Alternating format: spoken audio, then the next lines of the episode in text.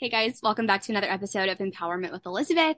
Today I'm here with my sweet new friend Abbi, and she is going to talk to us about being a Rockets dancer and dancing in the NBA. So, Abbi, tell us a little bit about yourself. Hi, everyone. So, my name is Abbi. I am from San Antonio, Texas, and uh, I went to school at University of North Texas, and I have a degree in business integrated studies, so entrepreneurship and marketing. Um, and then I recently moved to Houston. I'm going into my second season with the Houston Rockets. I love it. I love it. So talk us through your dance journey. You know, when did you start? Did you do studio? Did you do drill team? And then how did it get you to where you are now?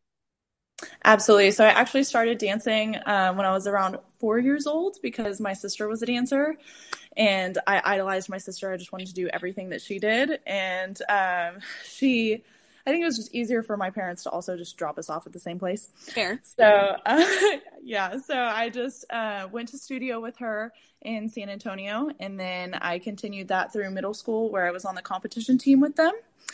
And then uh, from there, I danced in high school, and it was actually like a big discussion if I was going to go to like an arts dance high school or if I was going to go to public school.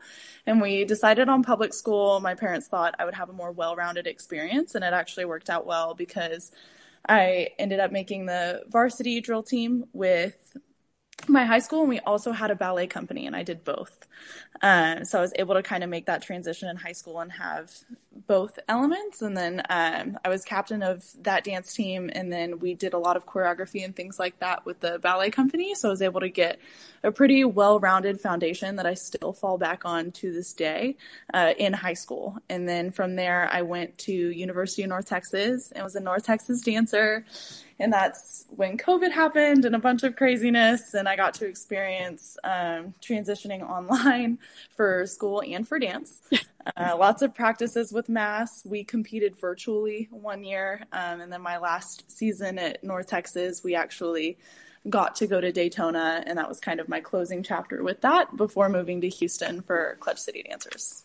That's so fun. So talk about why, you know, post grad, you you did college dance. So why the NBA? Why did you choose specifically out of, you know, NFL, NBA, NHL, all the things? Why specifically NBA? So that's an interesting question. I actually was at a kind of a pivotal point of I was still in school when I tried out. And I remember talking to my boss at work and I kind of had an opportunity to go into management there. And so it kind of made sense for me at this time to stop dancing. Um, so there was a very real possibility that I was just going to like join the workforce and climb the corporate ladder and, you know, just start that journey. And it was actually someone at work that I had hardly ever talked to. And uh, she had tried out for a protein back in the day. And she was like, Hey, like, what are you up to? What are you doing? And I kind of told her where I was at. And she said, No. it kind of stopped me in my tracks. I'm like, What do you mean, no? Um, and she said, You have to keep dancing. Like, try out what's you know what's going to happen what you're told no. She's like there's only so many years that you can do this. And you know you don't want to look back and think well i could have you know uh, how it goes. So she said while you have every opportunity take it. And i remember her asking me like who would you try out for? Like who do you know? What do you want to do? And it wasn't even really a thought for me about trying out for houston rockets even though i was in dallas uh, when this happened. And I think I've just always felt connected to the organization and they're so special. A lot of teams have switched to being more co-ed and different style and, and Houston is is so special in the team that they've created and it's it's something that I really wanted to do. So I remember that night I actually called my dad. I was like, "Hey, crazy idea. Uh, I know I'm still in school. I know I'm in Dallas, but I'm thinking about trying out for, you know, the Houston Rockets Clutch City Dance and I lean on my parents for every decision that I make. And they, uh, my dad actually said, "I think that's a great idea. You need to go for it." And so that night, I I like looked up everything that was available and they had a prep class that weekend. And at the time i was working like 24 7 13 hour shifts. And um, i just had taken off for a family event. And so i was like i'm going to be late. Like i'm going to miss pretty much all of this event. I'm going to drive to houston for this prep class fell in love with the coach, fell in love with the organization, knew that that was where I had to be, came back for tryouts and moved my whole life in a matter of like two weeks. I love it. I love it. I love how your dad was like, absolutely, that's great. Just go. Yeah, of course.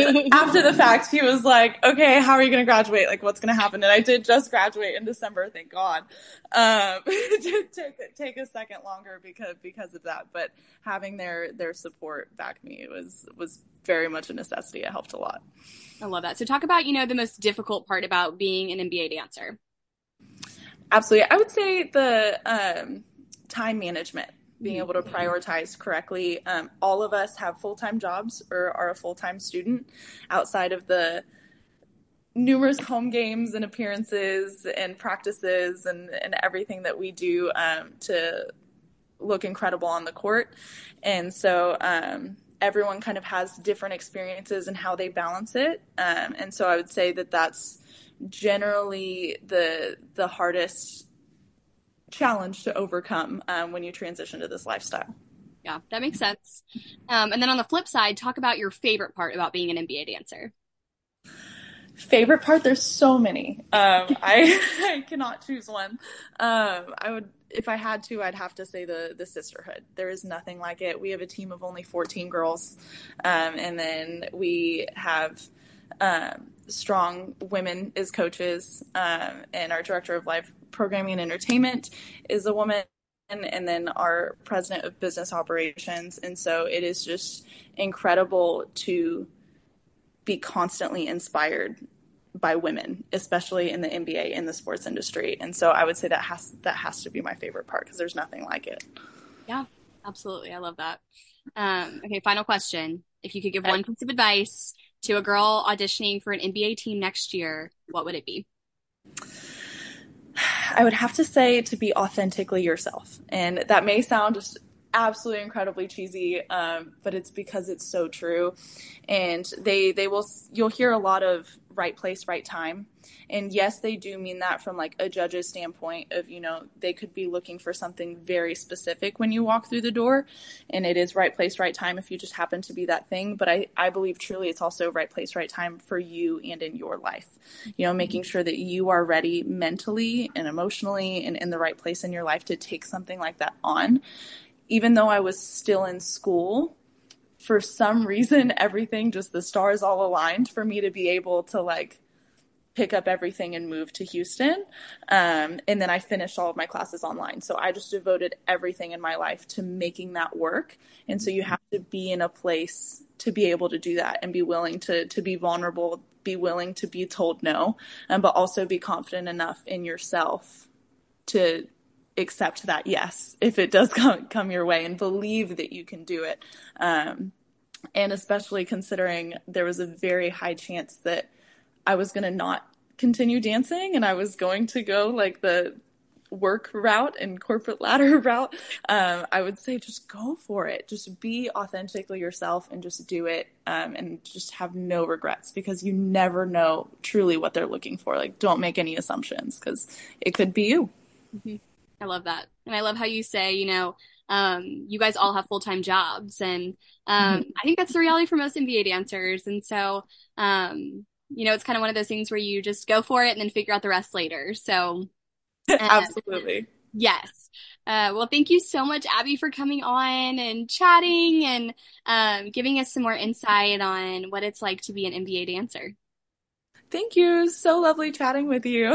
you too. You too. And I will see the rest of you guys on our next episode. Bye, y'all.